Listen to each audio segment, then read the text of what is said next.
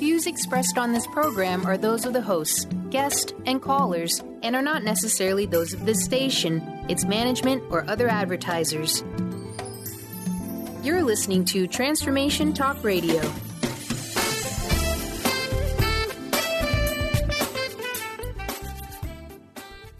Hi, welcome. This is Dr. John Demartini. This is one of the most amazing and inspiring shows that you can listen into. If you want to be on the edge of your seats, if you want to open up your heart, if you want to expand your mind, and you want to meet incredible people, stay tuned because you're just about to experience a transformative radio show that will change your life. And you're listening to the Dr. Pat Show that's coming up right next.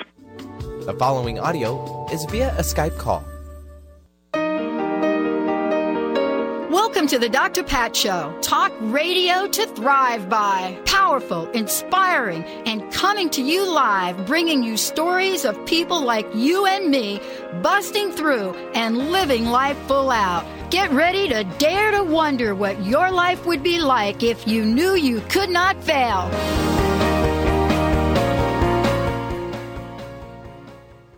Hey, everybody, welcome. It's so great to be connecting with all of you today. We've got another amazing lineup for you.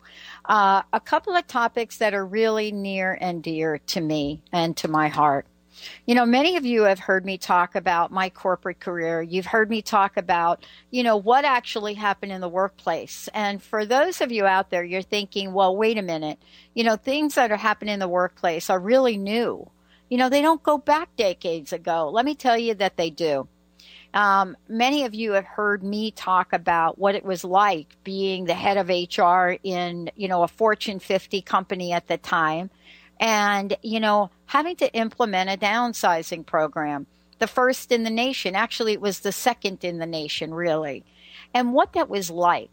But what happened as a result of the change or the repeal of the psychological contract in the workplace? What are some of the ripple effects that we're now starting to see today?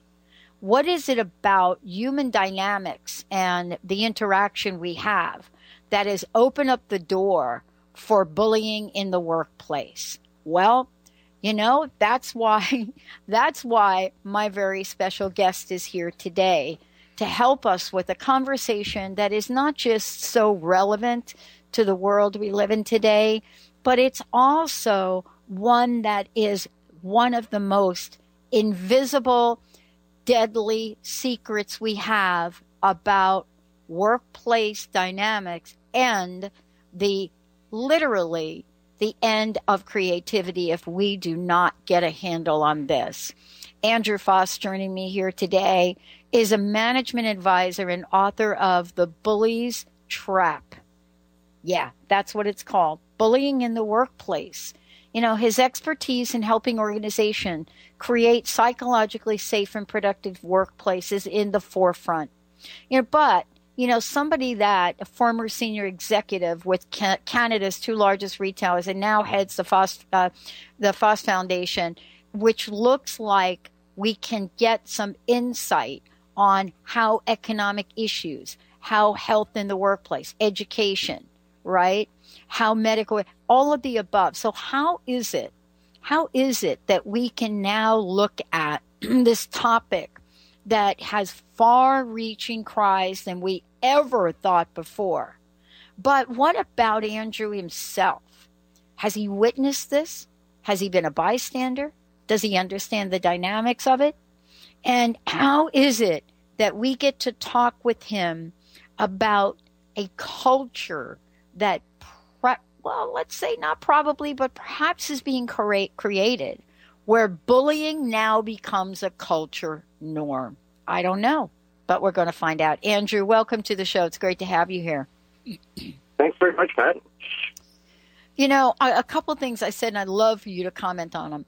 Um, I go back to 1990, 1991. Um, uh, where that my first experience in the workplace came in many many different ways you know when we say the word bully right we have this idea of it so i think it's important for us to talk about bullying to begin with you know i grew up in new york right and so there's this idea of what a bully is and what it isn't. And usually when you say the word bully to somebody like me, it usually represents some kind of physical thing, right? But bully has taken on a whole new face in our culture, hasn't it? Tell us a little bit about what you discover and how you're talking about uh, what a bully is. Uh, you're you're absolutely right. People do associate uh, bullying more with the with the physical and or verbal, and uh, that's because uh, of their association with bullying at schools, and they can't really relate to bullying in the workplace because most are told, well, that's just the dynamic that is normal, and if you can't take it, get out or just suck it up, but uh, but bullying in the workplace is not necessarily uh, physical, or it's not usually physical.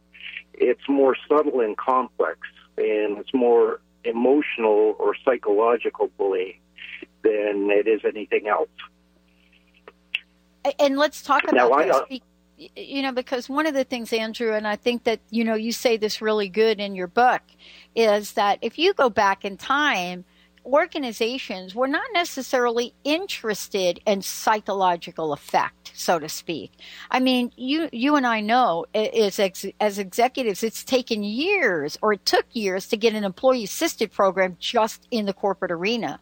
And how dare you even mention oh the word stress, right? But now we have kind of taken this to a different level. And, you know, how have you found organizations' willingness to even have a conversation with you about this. What has your journey been like? Well, it's been a very, very tough sell. Uh, there's no question, and and I get I get a lot of pushback uh, from from primarily executives who claim my findings and uh, assertions and recommendations uh, extreme examples, and it certainly does not apply in their arenas and that they have all of the human resource gobbledygook uh, uh, available to them, uh, like policies, procedures, zero tolerance policies, then the list goes on. But um, uh, my assertion is that very few uh, executives understand it. And and worse yet, uh, if they don't understand it, they certainly don't understand the impact and negative impact that it has on the organization, the individual, the individual's family, and the community because it is a huge uh, drain on uh, on on people, and it's a huge drain on companies' uh, financial results, and it's a huge drain on the overall economy. Yeah. I mean, you know, the reason I'm asking you that question is because, you know, for many of us that have been sort of in the forefront of having conversations in whatever ways we could, right?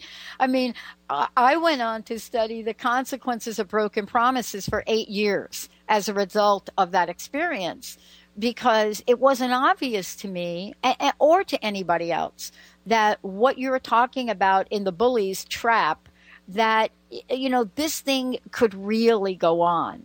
You know this could really happen. This could be you know something that was going to continue. I certainly didn't pre- predict it but as i went on to look at this as you have it became clearer and clearer to me that corporate culture is changing. You talk about culture. How do you think how do you think our culture if we could categorize it how do you think our corporate culture is changing? And then what is the role of a subculture in, in the organization? Because the reason I'm asking you this question, Andrew, is, is twofold. One, somebody said to me a, a lot of years ago, they said, you know, Pat, an organization is going to follow the lead from its management. And it's really tough for people in management to buy into this idea of bullying and still say, yeah, I'm the leader. Are you finding that? A- absolutely. And uh, a case in point was yeah. uh, the expose that uh, was done on Amazon at the end of last year. Just a very scathing, scathing um, expose on their culture and the impact that it had on has on employees there. Where today the average tenure is less than a year.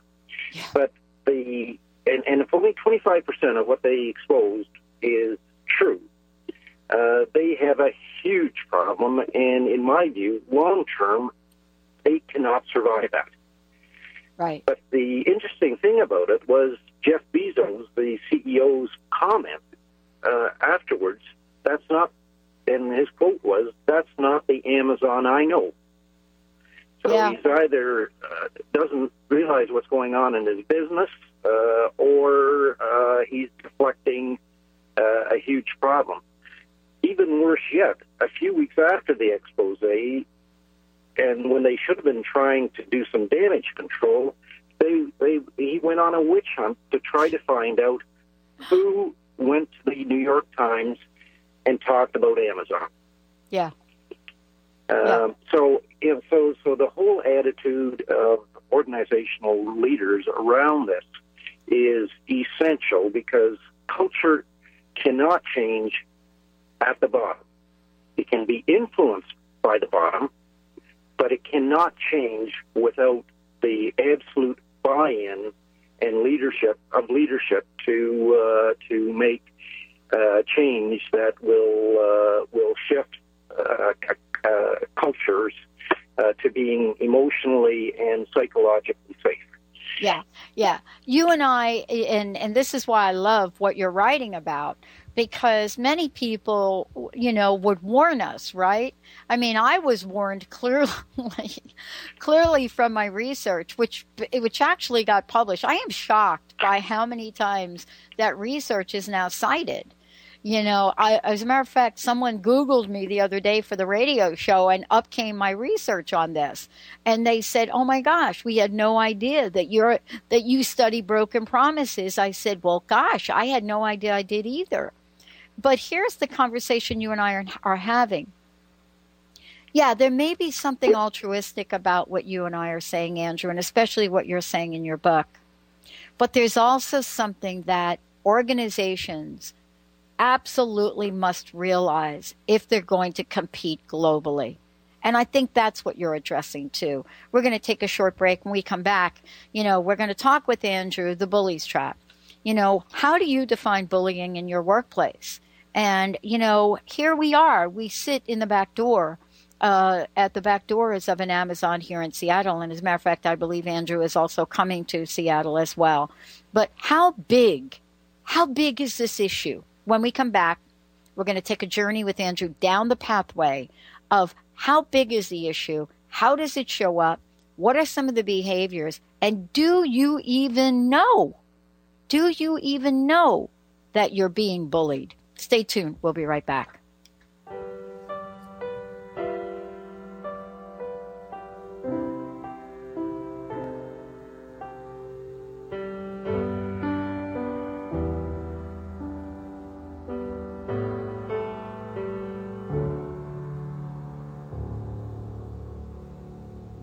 Desperado, why don't you come to your senses? You've been out riding. The preceding audio was via a Skype call. Hi, I'm Tim Darter. And I'm Steve Kramer. Join us on Spirit Fire Radio. Discover how to add the mechanics of meditation to your day. And watch yourself connect in a whole new way. Find the amazing moments in life's routines that often pass us by. Add to your awareness with Spirit Fire Radio. Tune in each Wednesday at 9 a.m. for your weekly guide to practical mindfulness. And to learn more, visit www.spiritfireradio.com. Song of the Heart Walking the Path of Light from author and healer Francine Vale is available now. Through Francine's life story, we learn how imperative it is to love one another. Once this simple truth is learned, peace on earth will prevail. Song of the Heart is a life lived and a story told for this purpose. To learn more about Francine and her amazing gifts, or to order your copy of the book today, visit angelsandlightbeings.com. The life you're dreaming of is waiting for you to say yes. Together, we can create a powerful, love centered world where business is not a competition, but a community of highly conscious individuals making a positive impact in their own lives and the lives of others. Fun, flexible, fabulous. You make the rules. We offer the tools. Connect with Shelley today to learn more at Live, Love, Earn with Shelley. That's S H E L L E Y dot com. Holistic Medical Center is where you find it all. A healthy space with doctors who care, see, and listen to the whole you. Hi, this is Dr. Darvish. If you have not found an answer to your chronic symptoms, you will find answers here at Holistic Medical Center. Our doctors find the root cause of your symptoms and guide your body towards healing naturally. We transform lives from within. Visit drdarvish.com or call 425 451 0404. The 24th annual WOW Conference United We Change the World is February 11th through the 15th. Featured guests are Dr. Christine Page on creative dragon energy. Dr. Susan Shumsky will show you how to awaken your third eye. And Mira Kelley will present a two day intensive workshop on beyond past lives. Join WOW for intimate, experiential, life changing workshops and evening presentations that will inspire you. You can choose two half day workshops and receive one half day workshop for free through December 31st. Join a supportive community of women on their journey to discover and develop their passions and purpose in life. Women of Wisdom is the place to be. This February 11th through the 15th. Go to thewowconference.org. That's the W-O-W conference.org to discover all the diverse offerings WOW has to offer you. How would you like increased health and vitality? How would you like to avoid the onset of disease as well as slow the aging process? This is all possible through a simple, safe, and natural process. The following audio is via a Skype call. These things that are pleasing you can hurt you somehow. Don't you draw the queen of diamonds, boy? She'll beat you if she's able. Wow. Hey, everybody, welcome back. Um, uh, Andrew is going to give us some information in a minute. Bullying in the workplace. Yeah, that's the bully's trap, the name of the book. And, you know, it may or may not be what you think. But what is it that Andrew, what, how did he discover? Is this something that he just decided to sit down and write about? No. Case study after case study after case study. And he and I were just talking uh, during the break. You know, you go out there and you write about these things, and people think, um, you know, people think, well, wait a minute, you know, where did you get that from? You know, what idea did you have about that? How did you go about that? You know, did you do any research? Who did you talk with? Now, here's what I want to say. You didn't and you don't have to look far about at what he and I are talking about. You know, today it is all about the bully's trap. What is it? And is this a big issue? Before we go ahead and we talk about this. And we talk about the quote that you have in the book which says the workplace is the most dangerous place to be in america. Before we touch even touch upon that what's the best way for folks to find out more about you andrew? Through my website, www.andrewfaas.com. great. Great. Now And I have a blog, and uh, and that also connects to Twitter and LinkedIn and uh, and uh, Facebook. Okay. Here's the question I want to ask you Is this a big issue? That quote you put in the front of the book, that is a scary thing you just said there. Maybe you didn't say it, but you know what I mean. Well, it, it is, in my view, it's the biggest societal and economic issue of our generation. Mm. And what uh, the, the question is, is what do we know? Well, we know that according according to Gallup polling, uh, that for at least ten years, employee uh, engagement has been at an all-time low of thirty percent. So that translates into 70% of American workers are not engaged. Right. The other, the other startling statistic is that there are over 120,000 deaths per annum that can be attributed to uh, workplace stress. And when you identify you know, what is unnecessary stress, uh, words like harassment, abuse, threats, uh, coercion uh, come come forward. And uh, it is uh, so. If you just take a look at those two statistics, it would suggest that it's a huge, huge issue, and it's hard to capture in terms of uh, what percentage of employees are being bullied.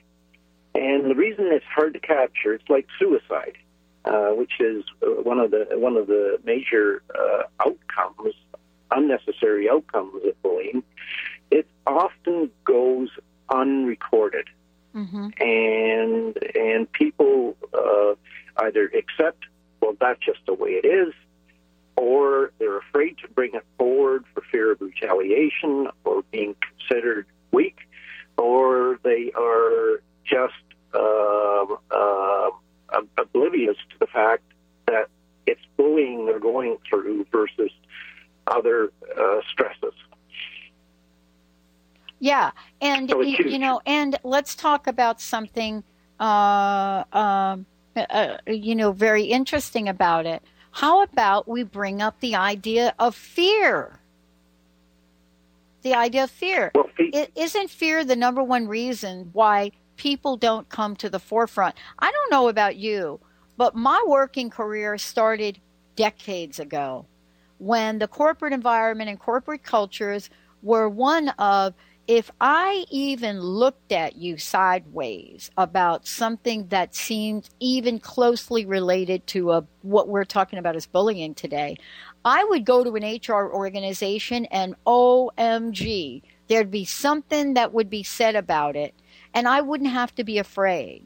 I mean, fast forward to where we are today, some of the changes we made, you know, in the 70s and 80s to provide a level of safe and equality in the workplace, I don't believe, Andrew, could ever be made today. I don't think it could ever be made today because of the lack of security people feel by what they can say and not say. How does that show up in the bullying arena? Well, it clear, clearly is. Uh, Seventy percent of bullying is boss to subordinate, and and uh, and the bulk of it it relates to power and control, and abuse of pow- power and control, and the threat to their power and control. So it it it, it plays uh, it plays very heavily, and uh, and and the biggest fear is losing livelihood Yeah, exactly. and and it, it's it's safer. It's uh, easier to just keep your head down and pretend it is not occurring. But by doing that, it does not make uh, the issue go away. And um, and um, I I would argue uh, that people can make help make the issue go away. And what it does, though, is requires the bystander uh, to become witnesses, defenders, and resistors. Mm-hmm. And and that is bottom bottom uh, up, uh, but it can be a very powerful, powerful uh, method uh, by which to uh, convince the people at the top, and by the top I mean the boards of directors, that they uh, that uh, that they should be paying attention to it. Yeah. The mood is the mood is changing so dramatically, and we're witness we're witnessing that today in in in in in the political uh, arena Yeah.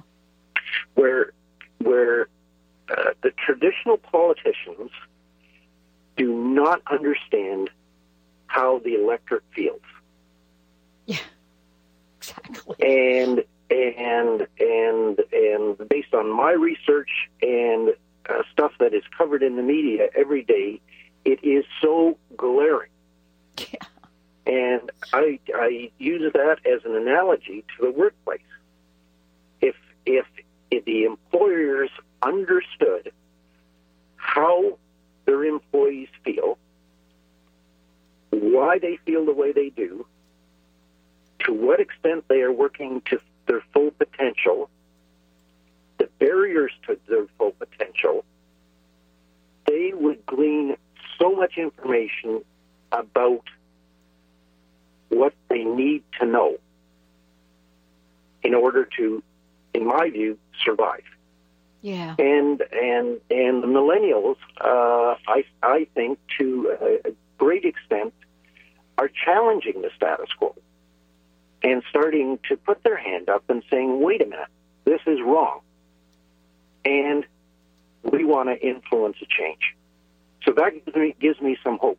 Another thing, another thing that gives me some hope is a recent example in Detroit with uh, Mary Barra, the CEO of GM, Yeah. in dealing with the i- i- ignition um, or, uh, ignition uh, starter issue.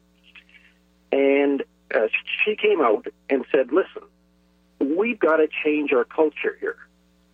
Why is it that we're dealing with this issue?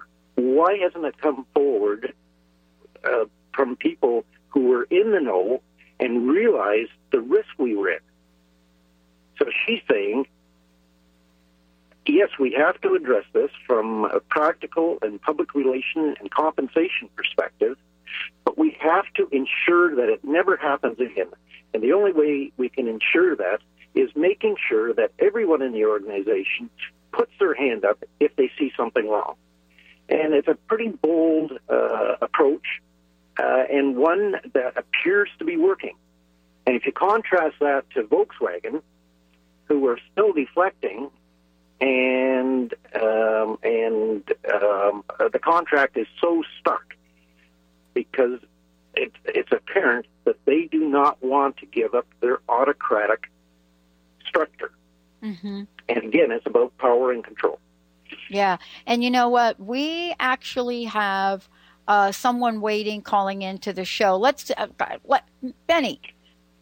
Can we go to the phone? I, I, I want to hear from one of our listeners that's listening in, just just in case maybe it's just me and Andrew kind of that have been affected by this a little bit. Will do. Christine from Seattle, welcome to the show. Do you have a question? Christine from Seattle, welcome to the Ah, show. Pat, my favorite female talk show host, other than myself. Pat, Pat, I love you, and thank you for having such a great show again. Um, I just wanted to make a comment. I love the subject today. I wanted to say something about bullying. And um, of course, we all know that there's no self actualized, self loving bully out there. So we have a lot of work to do uh, to kind of help people get to that place where they are self loving. Um, and that includes corporations and small businesses and all kinds of stuff. But having worked in the money arena for, for many, many years, um, I, you know, I have something to say about financial bullying, which also, uh, I think, adds to the stress of an employee um, and creates a way for that subjugation rather than uh, being of service in their job, feeling as if they're subservient to that degree of slavery. Um, I think that that happens a lot, and I think what can happen, what what I mean, this is what I've experienced. I remember working for a major hospital and having this fantastic health insurance, fantastic, supposed fantastic life insurance, thinking I was covered. And once I, once I started to examine what was going on with my benefits, I found out that I had to die on the job doing something job related only in my regularly scheduled job arena in order for my family to be covered.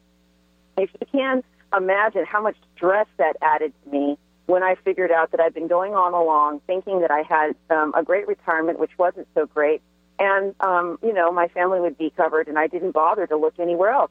And that uh, that just added so much stress. And I think that that the people that kind of put that together, don't get me wrong, I think it's icing on the cake, and you should always be building your cake.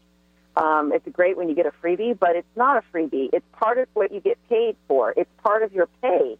And so I think it's really important for employees that are going out into the workforce, particularly new graduates and things like that, um, to be aware that they have to think like a business owner in order to even be an employee anymore to protect themselves. And they really have to look out for how these sideways things can really affect them. Maybe, you know, if you're 25, it's not such a big deal or you don't think it is. But once you get to be 35, 45, and you don't have these things that you thought you had, that will add to your sort of the, another link to your chain of slavery and then you're really at somebody's mercy. So Yeah. I just think in order to empower ourselves, we need to really be looking at these financial aspects of it as well. Yeah, yeah. So here's what I love about what you said, Christine, and and honestly, uh, you should go ahead and get Andrew on your show as well because Andrew, this is real. and Christine, don't hang up. Okay, stay on the stay on the call. We're going to skip the break. Um, this is such an important conversation, Christine, that he and I were talking about. You know, what have we discovered? So people think we come on these talk radio shows. He's written a fabulous book, by the way, uh, absolutely fabulous book, Christine, that I'm going to get you a copy of it. So make sure we have your information. But here's the deal. You know, this is not fiction anymore. You know, this is not the Tom Cruise movie, The Firm. Okay. That this is not it. This is the reality of what you just said, Christine, that gives a, sets a precedence. So if you can imagine back in the late 80s and early 90s, the first two mega corporate downsizing initiatives that happened where the waters were tested, right? Exxon first, and I think the Bell system was second. The waters were tested, and the test was this Can we get away with firing a woman with 29 years, 11 months of service? Oh, and it doesn't matter she's from an underrepresented, let's just say it the way it was then, a minority group. Can we get away with that? And you know what the answer was in 1992? Yes, we can. Once you open that door, right? What happens next? Andrew, how does what Christine said relate to what you've written in your book? Well, it's, it's dead on, and and it's it's small wonder that uh, the level of respect for businesses is at uh, at uh, at where it's at, and there is no trust, or very there is very little trust, and it's because of it may not be just one thing, but a combination of things that that cause cause that. And and what Christine was describing was a, a, breach of, of of trust. Uh, it was betrayal. It was deceit. And uh, yes, you know the term of financial bullying. I, I haven't uh, haven't um, um, uh, discussed that uh, much, but it's, a- it's a Okay, great term. Andrew, your next book? Your next book, Financial right? bullying. Well, and I think that financial bullying, when we talk about the political arena, financial bullying leads to financial terrorism, and uh, and I and I think that that that to take you know to really reconnect with our power about uh, being employed or being self-employed, we really have to be able to ask those questions and be very clear about what we're going to take and what we're not going to take. And oh, you can't give me a clear answer about that? Call me when you can because uh, to just sort of sign up for something now blindly, like Pat, you were saying back in the '90s, you know, um, yeah, you could. They, that's kind of when things started, when people were not aware that they had to look out for their own retirement. The the, the wages have been frozen in the year 2000. Let me tell you something. In the '60s, the average income for a four fa- four member family was six thousand dollars. One person making money, and then it was in the '70s. It was it was ten thousand dollars. The twenties or the eighties, it was twenty thousand or twenty five thousand, and the nineties, it got up to forty thousand. Right now, the incomes should be at two hundred thousand dollars. Who do you know that's a middle class family with one get income that makes two hundred thousand dollars? Yeah. So we really have to start looking at how we're caring for ourselves in this arena while we are changing the arena of bullying. And I well, so here- appreciate your book, Here's Andrew. what Andrew says. Here's what I, Andrew, and this is, let's talk about this because I love this. You're, we're all going to love this part. In his book, brilliant chapter. For those of you out there, you, if you do not have a copy of this book, I am telling you, I have never seen something as devastating as bullying anywhere broken down into such brilliant conversation. And Christine, did Mhm. you hear that Andrew is going to be at town hall in Seattle? Uh, so you and no, I, I we need to make sure we get there. What night is that? Uh, we're going to tell you in a minute. But here's Okay. the here it is. You ready for the chapter, Mhm. Andrew? Here it is. Costs, liabilities, and deadly consequences. So Hmm. here, here's the quote that opens up the chapter. Workplace bullying in any form is bad for business. Yes, it is. It destroys teamwork, commitment, and morale. Tony Morgan, Chief Executive of the Industrial Society. Andrew, you wrote this chapter. It's brilliantly written, but give us give us the the give us the stuff that is not necessarily written here. What is the serious impact in all of this for people and what can if anything, what can we do about it, Andrew? Well, uh, let me answer that that first. What, what Yes. can we do about it? Yes, Um, please. Is uh, Oscar Oscar Wilde so aptly put it? It's the prisons that need the reformation, not the prisoners. Uh, so I have not spent a lot of time uh, or dedicated uh, uh, very much time to rehabilitating the bullies. It's the organizations that need the transformation. And unfortunately, the thing that motivates the, an organization to make that transformation usually is a catastrophic catastrophic event. So I use General Motors as an example of, of of an organization and a CEO, a woman CEO, who recognizes that and is doing it, and it's working, as opposed to Volkswagen, who uh, who are not. So there's there's no question that um, that uh, uh, the issue is has a huge impact Mm-hmm. on today's society. Mm-hmm. More importantly, it has an issue, and I haven't. This is a, one area that I have not covered in any great detail, but I am covering it in the third edition, which will be out later this year, and that's the continuum of bullying. So picture the activist shareholder bullying a board of directors, which we read about all the time. The board of directors then in turn bullies the CEO. The CEO then in, uh, in turn bullies their direct report, the vice president. The vice presidents bully the managers, and the managers bully the employees. But it doesn't end there because most of these people turn into bullied bullies as a method by which to survive in an environment. But they bring it home, and many become bullies at home. And the impact that that has on children is very akin to what happens to children of veterans who mm-hmm. develop post traumatic stress disorder. Mm-hmm. The scars are permanent, and the social and in, and economic impacts of that are are so extensive because the majority of people who suffer from bullying at work suffer from post traumatic stress disorder. It's around 80%. So the, the, the cost and consequences go well beyond the way I described it in my book. Yeah. Wow. You know, here's the thing that um, many people don't know about, and they don't really know about some of the stories in here. And I wanted to talk a little bit with you because there's so much in your book that's really pretty, pretty amazing.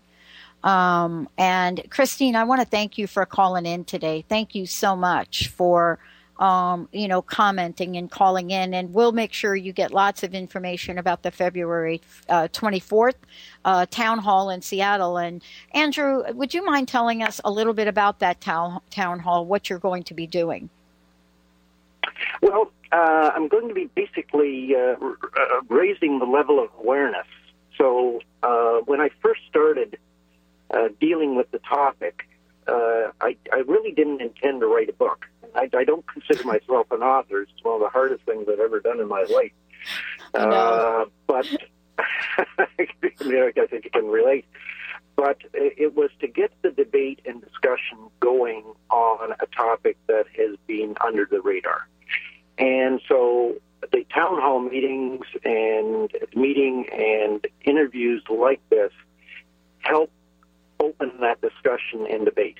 And I don't pretend to have all of the answers, but there are people that, if I don't have the answer to it, uh, there are people out there who have had experiences and can provide answers. You know, and, I want to ask you a question when we come back from the ahead, break. Yeah. I'm sorry. I want to ask you a question when we come back from the break and have you talk about this more and how people can attend this. But one of the things that, you know, for us to think about, what are some of the more subtle things that happen in the workplace. And let me just put an example out there if I could. And and we're going to go to a short break and everybody can think about this. You know, how does everybody feel about being in the workplace or being in a business conversation? How do you guys feel about having one of the parties recording a call and you not knowing it?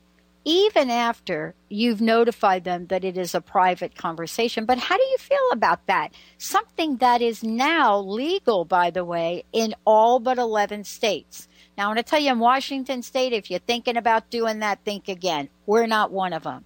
But is that a form of bullying? This idea that your call, a business call, an employee boss call, can be recorded without you knowing about it or even without your your permission. When we come back, we're going to talk about the subtle aspects of bullying that have deadly effects, what you can do about it. Showing up at town hall is another way to go about it. That and much more. We'll be right back.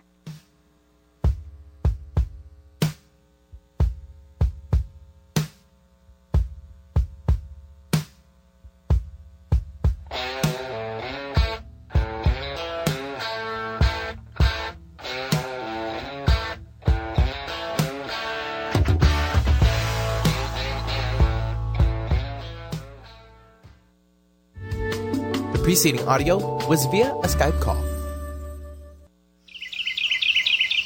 What if your body and mind were the compasses to the secrets, mysteries, and magic of life? Glenna Rice, co-host of The Questionable Parent, is inviting you to access all that is possible. Glenna is a 10-year certified veteran access consciousness facilitator who offers an amazing variety of life-changing classes and workshops. Work with Glenna from anywhere with teleclasses and workshops all over the globe. To learn more and see Glenna's current schedule of events, classes, and workshops, visit glennarice.com.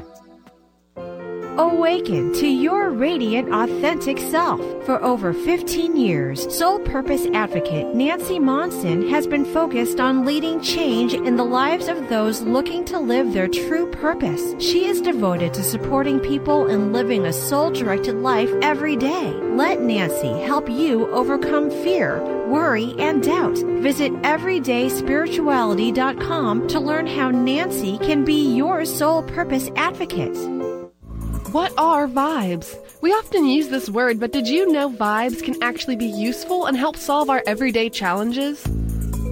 Embark on an exciting learning journey with Caitlin Keat, 11 time Visionary Award winner, specialist in vibrational energy, and the creator of Vibes Up. Join Caitlin as she takes you through the world of vibrational therapy and energy healing with natural solutions for a modern world. Visit vibesup.com to learn more today. What if we really didn't have to die to go to heaven? Are you curious about the afterlife or rebirth? The highly anticipated new book from author Dr. Susan Allison, You Don't Have to Die to Go to Heaven, is available now. Find out how to find guidance and healing in the spirit realms. Order the book today and put it on your must read list for 2016. Visit drsusanallison.com to learn more. In retirement, will you outlive your money? It's a common question for people approaching retirement, but it doesn't need to weigh on you. Ask Ameriprise financial advisor Jeff Packman about the new confident retirement approach. You and Jeff can break down retirement planning step by step to get the real answers you need. Call Jeff Packman, financial advisor, today at 425 453 0272. Office is located at 601 108th Avenue Northeast, Suite 1800, Bellevue, Washington 98004. The Confident Retirement Approach is not a guarantee of future financial results. Investment advisory products and services are made available through Ameriprise Financial Services, Inc., a registered investment advisor. Ameriprise Financial Services, Inc., member of FINRA and SIPC. Almost everyone at some time in their lives ask themselves, What am I? Most of our questions are ego generated and simply don't address the problem of our false self. It's time to relax your ego and embody your soul. Dr. Dan Cohen, neurologist, inventor, and author, has created tools to awaken a new way to transform from who you thought you were into what you truly are. Visit toolstoawaken.com today. The following audio is via a Skype call.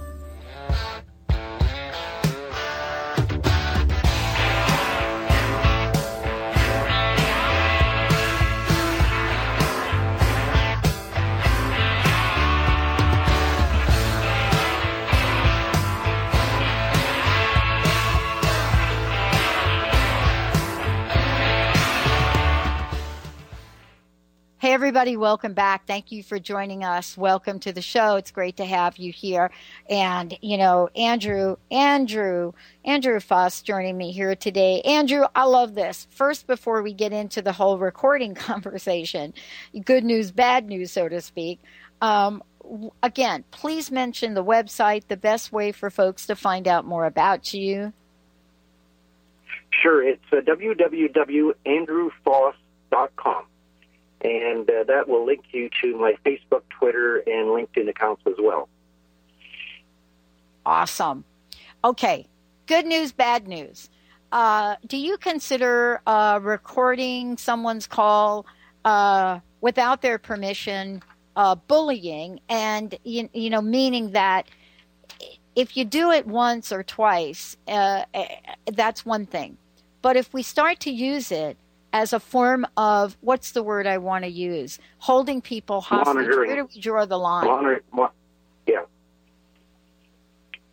Uh, no, I, I think it's it's it's a uh, very degrading method in, by which to uh, keep tabs on an employee's uh, output performance, mm-hmm. and it also is an indicator that uh, that uh, performance is measured more by time that is put in or uh, or activity versus the quality of the output.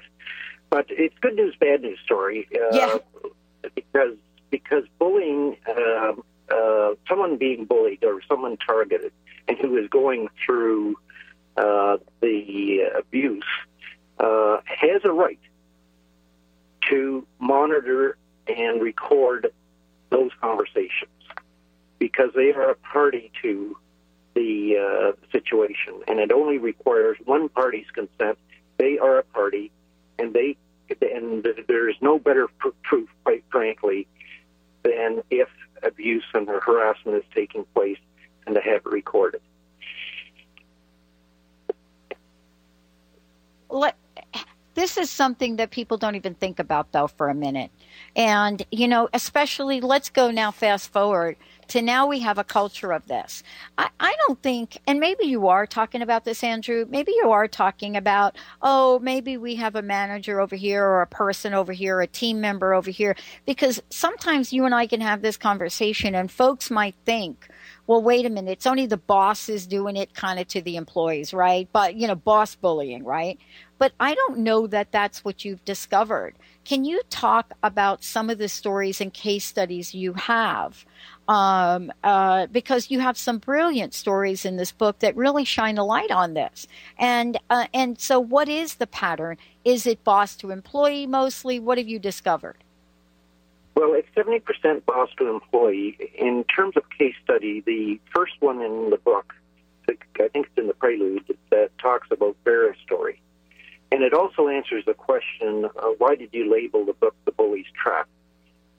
Uh, nine, uh, uh, forget the percent, percentage, but it's a very high percentage of employees don't realize that they're being bullied under, until they're well into the situation. Uh, bullies are masters of deflection, manipulation, and and uh, a number of things. But what their intent is is to turn the victim into the villain. And this is what happened in Vera's case. and It is what happens in so many cases. Uh, Vera was uh, harassed and until her attitude and performance went south. Mm-hmm. And it's understandable, given what you will read in the story, uh, why her attitude and performance shifted. She went from being a very solid employee over 10 years with a very solid record to a poor employee with a bad attitude. And that is exactly what the bully wanted, and it gave him ammunition to deal with her. Mm-hmm. And so many people, unfortunately, fall into that trap. And when I mentioned earlier that bullying in the workplace is very subtle and it is very complex. And and people should, if they feel that there's something wrong, that there's something out of step in their work environment, people are not talking to them. They're not invited to meetings that they should attend. Uh, information is being withheld. They hear bits and pieces of, of, of, of gossip that discredits them. And, it, and, and bullying is not a single event. It's a combination of events over a period of time. And my advice to people is to is to pay attention to what their gut tells them and tie seemingly unrelated comments, events, and situations and add them together. They usually add up to something. That's what Yeah. instinct is. And if if you if you feel that there's something amiss, look at that. Mm. And then my second piece of advice is don't try to deal with it alone. Mm-hmm. So go to someone, ideally someone in the organization, but the person you go to, you have to have absolute trust in. And you mentioned HR a few minutes ago. Uh, unfortunately, uh, human resources in 80% of the cases where there, where bullying takes place is part of the problem versus part of the solution. And they should be part of the solution because I firmly believe that they can influence, they should influence more than any other group, the cultural change by being the custodians and protector of an organization's integrity. The same way a CFO is responsible for the integrity of the numbers, human resources are responsible for the integrity of the culture. And so many are either are ill-equipped uh, to do it, do not have the courage to do it, or do not have the intellectual wherewithal to do it. And in, in either of those three situations, they are the wrong person for the job. Mm. Hmm.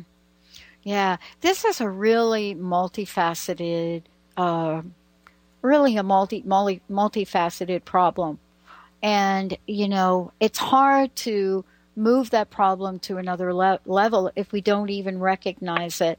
You know, what do you, what would you say, Andrew? Thank you for today. What would you say our greatest hope is about this?